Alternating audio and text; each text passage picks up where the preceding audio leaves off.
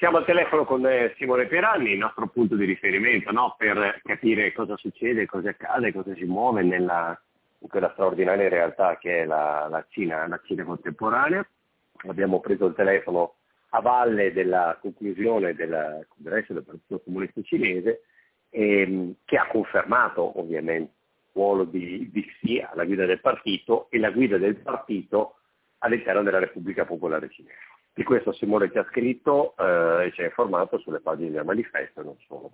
Però che stamattina chiediamo a Simone eh, una cosa un po' diversa, cioè chiediamo di esplorare con noi quelle che sono un po' le linee di faglia nel comando eh, della eh, DC e del Partito Comunista sulla, sulla, Cina. Cioè emergono,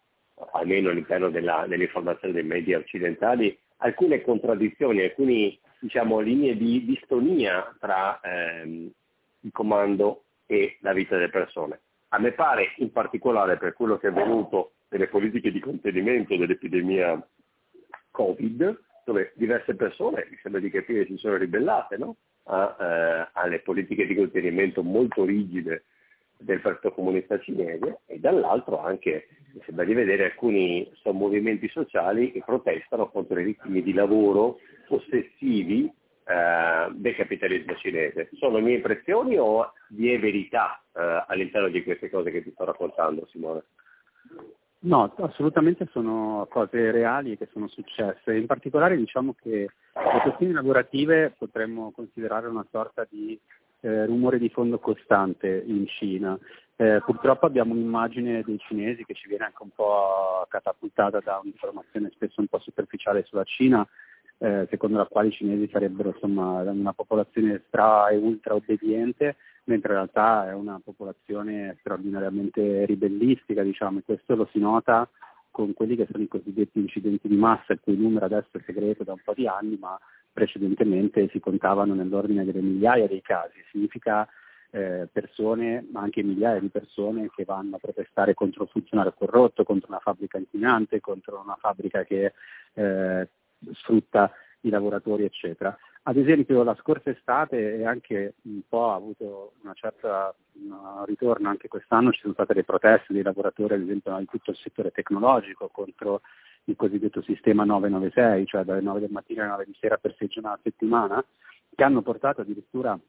la Corte Suprema, per capirci, cinese a definire illegale questo sistema e in parte queste proteste sono state anche utilizzate dal Partito Comunista per dimostrare da un lato l'attenzione, la sensibilità diciamo, a quello che si muove nel corpo sociale cinese, dall'altro per ingaggiare una sua eh, campagna di potere propriamente contro le piattaforme, ma è stato uno dei punti che il Partito Comunista cinese ha rimproverato diciamo, alle piattaforme nel momento in cui le ha multate, li ha sottoposti a un perimetro legislativo molto eh, rigoroso. E poi c'è tutta la parte invece più, potremmo definire, estemporanea, che deriva principalmente dalle misure di lockdown, che come sappiamo sono misure molto rigide e soprattutto improvvise, nel senso che davvero questa è una, un'esagerazione. Io ad esempio mi trovo in un posto adesso, per dire, se ti trovi in un supermercato e si decide che c'è qualche persona positiva, eccetera, tu rimani lì dentro all'improvviso e non puoi avere altra scelta. Per questo abbiamo visto scene di persone che scappano dall'Ikea o dai parchi o dai negozi per non rimanere intrappolati. Ma quello che soprattutto è stato importante è quello che è successo prima di tutto a Shanghai un po' di mesi fa, cioè con proteste molto fragorose, anche perché le persone che erano eh, obbligate a stare in casa, ad esempio, non ricevevano le razioni di cibo e non potevano uscire a comprarlo, e quella è stata una protesta proprio nella quale in realtà si richiedeva al Partito Comunista di metterci una testa, cioè di arrivare a risolvere il problema. E qui già abbiamo una peculiarità, nel senso che molte volte le proteste non sono proteste come potremmo pensare noi in Occidente per la democrazia, per libere elezioni, che magari sono anche pensieri che qualcuno ha, ma in realtà sono proprio delle richieste nei confronti del Partito Comunista di eh, rimediare a degli errori, come dire ok, dobbiamo, siamo in questa situazione, almeno diciamo farci stare bene.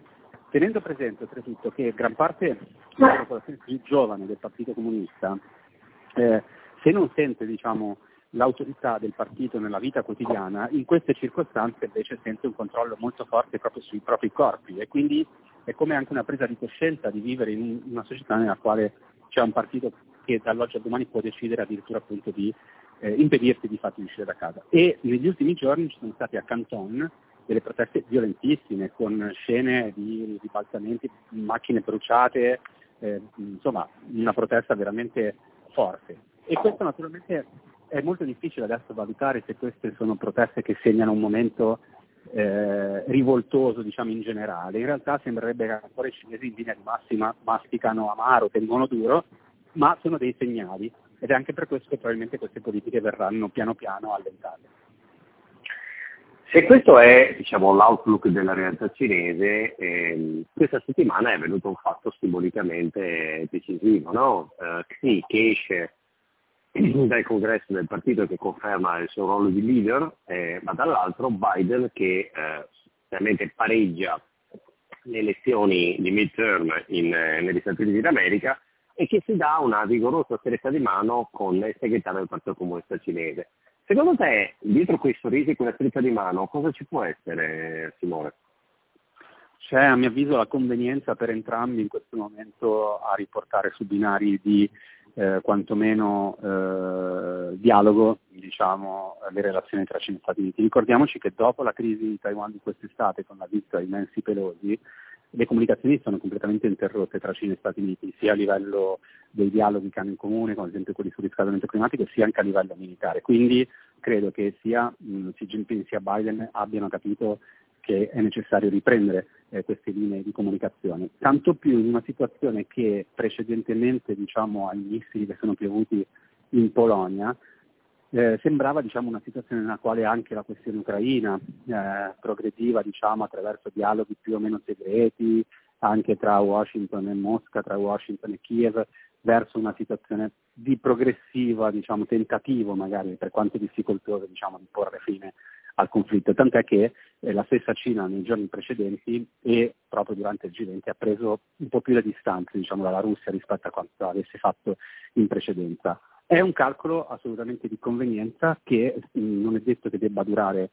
forza a lungo, perché ovviamente i motivi di frizione sono tantissimi, Taiwan rimane comunque un motivo di potenziale scontro e di potenziale crisi piuttosto importante, però credo che in questo momento, eh, avendo eh, soprattutto credo Xi Jinping tutta una serie di questioni interne, che sono appunto il rallentamento economico, l'allentamento delle misure del Covid, la disoccupazione giovanile, la bolla immobiliare da regolare,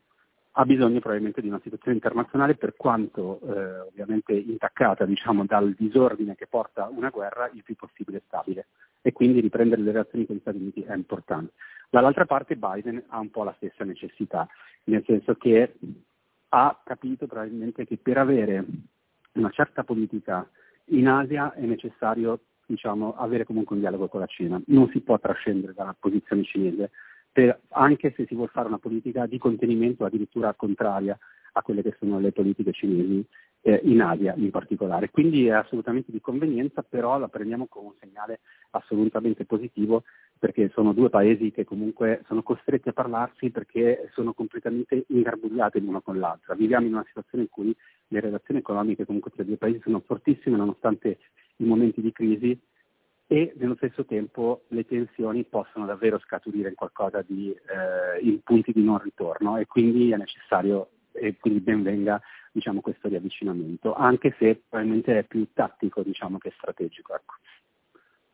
Ringraziamo Simone Pierani per il tempo che ci ha dedicato e buona giornata. Grazie a voi. Grazie Simone, a presto.